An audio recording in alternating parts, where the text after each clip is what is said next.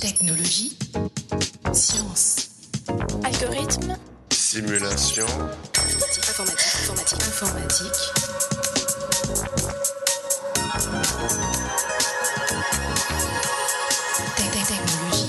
Chers auditeurs, bienvenue dans ce 53e épisode du podcast Interstice.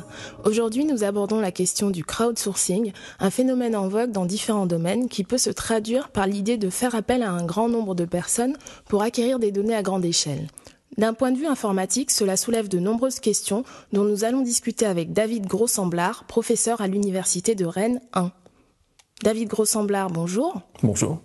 Le crowdsourcing est un concept apparu en 2006 qui a longtemps été cantonné au monde du logiciel libre ou de l'encyclopédie collaborative, mais il envahit depuis quelques années déjà le monde de la recherche scientifique.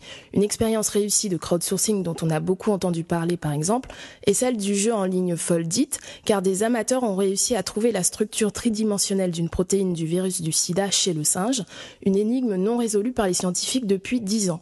Pour commencer, qu'entend-on exactement par crowdsourcing? Alors le crowdsourcing, c'est euh, le recours à un grand nombre d'utilisateurs pour résoudre une tâche, euh, une tâche complexe.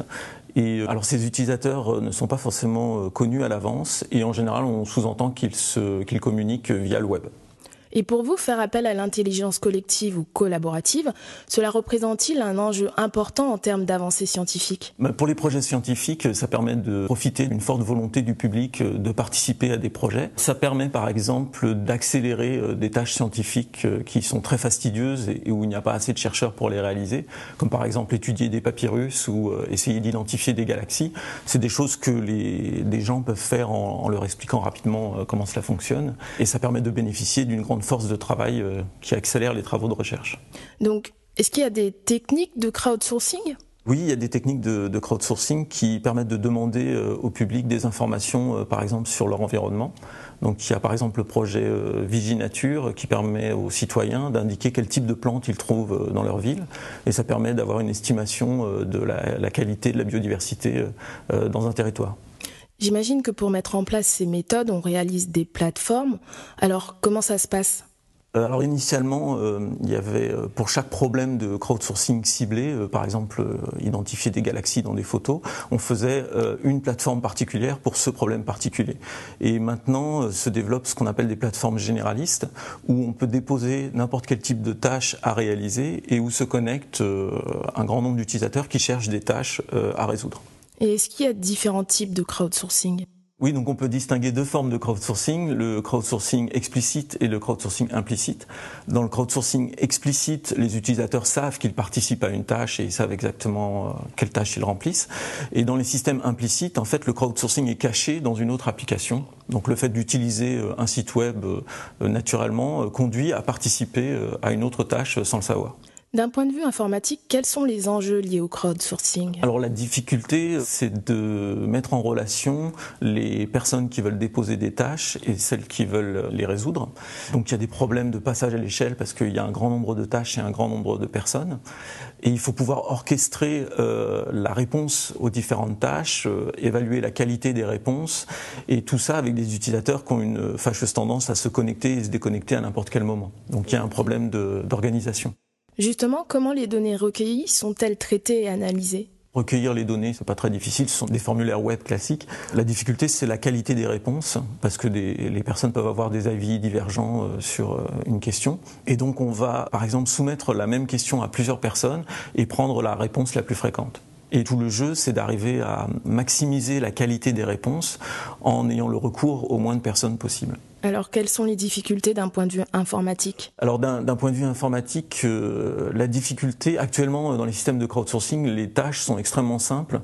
C'est par exemple reconnaître un mot dans une image ou euh, mettre des tags sur une photo. Le but maintenant, c'est d'arriver à des tâches complexes euh, qui nécessitent peut-être la synchronisation entre plusieurs participants. Et pour ça, il faut des langages formels de description euh, et on, il commence à y avoir des propositions de langage de programmation, mais pour les humains.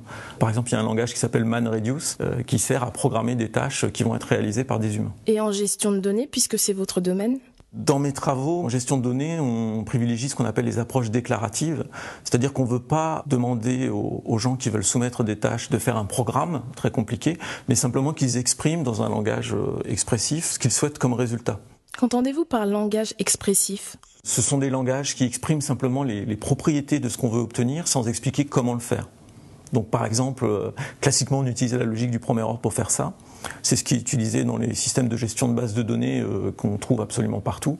Et donc c'est une façon relativement simple d'exprimer ses, ses, besoins. Ensuite, euh, le, but c'est d'avoir un système qui automatiquement, à partir de cette description, fabrique des programmes qui seront ensuite soumis aux humains pour la résolution des tâches. Et ce qu'on veut, c'est un système qui est capable de faire cette traduction automatiquement et surtout d'optimiser l'utilisation des humains donc de, bien poser la bonne question aux gens les plus compétents sur tel ou tel domaine. C'est-à-dire d'optimiser finalement les gens qui vont faire du crowdsourcing? Voilà, c'est-à-dire que les, les gens qui participent régulièrement à des tâches de crowdsourcing sont au fur et à mesure évalués sur la qualité de leurs réponses. Et donc ça permet d'identifier euh, des débutants ou des experts pour telle ou telle tâche.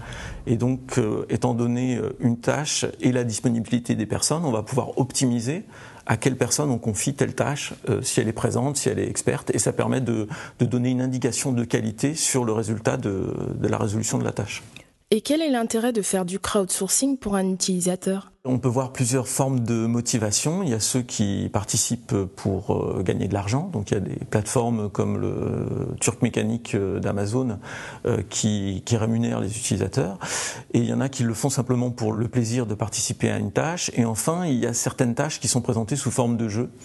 Alors on appelle ça des GWAP, des Game with a Purpose, donc des, des, jeux avec un objectif. Et ce sont des jeux euh, plus ou moins euh, amusants. Et quand on résout le jeu, en fait, on a résolu une tâche de crowdsourcing. Donc là, c'est aussi une forme de crowdsourcing implicite finalement, comme le jeu Foldit. Oui, tout à fait. Euh, donc vous avez cité l'exemple Foldit. Donc un autre exemple, c'est le jeu ESP où deux joueurs sont mis en, en compétition pour taguer une image avec des mots-clés et euh, ils gagnent des points si euh, ils se mettent d'accord sur les mêmes mots clés. Alors bien sûr, les joueurs ne discutent pas entre eux, et à la fin, euh, après la présentation d'une image, s'ils ont mis les mêmes mots clés, ils gagnent des points. Et l'objectif derrière ce jeu, c'est justement d'obtenir des tags de bonne qualité pour l'ensemble des images qu'on trouve dans les engins de recherche, par exemple. Le crowdsourcing est relativement nouveau. Est-ce que ça a soulevé de nouveaux problèmes d'un point de vue informatique? Euh, oui, alors il y a d'abord un problème d'orchestration de, des tâches, donc réussir à euh, gérer la réponse d'un très grand nombre d'utilisateurs euh, et de combiner les résultats en, un temps euh, court. En particulier, il existe du crowdsourcing temps réel, où on attend la réponse presque immédiatement, donc il faut que le, le crowd puisse répondre et qu'on puisse acheminer les réponses euh, jusqu'à à celui qui a demandé la tâche. Une autre difficulté, c'est d'estimer à l'avance euh, la capacité euh, d'un crowd à répondre euh, à telle ou telle question. C'est particulièrement difficile parce que ça demande à modéliser ce que les humains ont envie de faire par rapport à un système de crowdsourcing. Et pour modéliser l'humain, il n'y a pas beaucoup de, de, techniques. On peut par exemple utiliser la théorie des jeux pour modéliser les comportements. C'est dangereux de parler de modélisation d'humains. Oui, alors bien sûr, euh, on, peut, on peut modéliser que certains aspects de, de la volonté de participer ou des domaines d'expertise. Donc bien sûr, on capture qu'une qu toute petite spécificité de ce que les humains peuvent faire. Mais le crowdsourcing soulève quand même de nombreuses questions, notamment en termes de droits et surtout de respect des droits. Le pire, c'est quand même le crowdsourcing implicite. Si les gens le savaient, est-ce qu'ils le feraient? Mais alors c'est vrai qu'il y, y, a quelques réticences sur le crowdsourcing. Il y a par exemple un problème, euh, enfin des, des, questions pas claires de droit du travail. Comment est-ce qu'on doit être rémunéré? Combien d'heures est-ce qu'on peut travailler sur ces systèmes-là? Euh, Il y a des problèmes de propriété intellectuelle. Alors qui est propriétaire de, des données qui sont fournies dans un système de crowdsourcing? Oui, j'allais vous poser la question justement sur le statut des données. Oui, surtout qu'en général les plateformes sont internationales et les, le droit d'auteur n'est pas le même d'un pays à l'autre. Sur la plateforme d'Amazon, euh, en 2010, ils ont estimé que euh, la plupart des utilisateurs étaient américains et indiens. Et en France, est-ce qu'on serait plus réticent? Ben, En France, euh, ce qui a l'air de bien marcher, c'est les projets de sciences participatives où les gens euh, identifient des espèces de plantes. Euh... Effectivement, il y a le côté participer, faire avancer quelque chose qui est important peut-être. Oui, ben, il y a le succès de Wikipédia France. On voit que oui. les, euh, beaucoup de gens sont prêts à participer. En parlant de Wikipédia, une des critiques faites par beaucoup de gens, peut-être des spécialistes sur certains sujets, est qu'on trouve aussi beaucoup d'erreurs. Mais en fait, il y a eu des études euh, systématiques de comparaison de Wikipédia avec des encyclopédies euh, qui ont pignon sur eux, et ils se sont rendus compte que le niveau d'erreur était, était pas, était pas beaucoup plus grand. Il y a des erreurs aussi dans les, dans les encyclopédies euh, officielles. Par contre, ce qui est imbattable avec Wikipédia, c'est la couverture des sujets. C'est-à-dire que vous trouvez des pages qui sont très spécialisées sur des sujets qu'on trouvera jamais dans une encyclopédie, soit parce que c'est des sujets populaires, soit parce que c'est des sujets secondaires ou trop spécialisés pour les mettre dans une encyclopédie. Donc ça a du bon aussi le crowdsourcing. Ah oui, il y a aussi du crowdsourcing euh, qui a un objectif social, euh, par exemple de développement euh, des pays pauvres.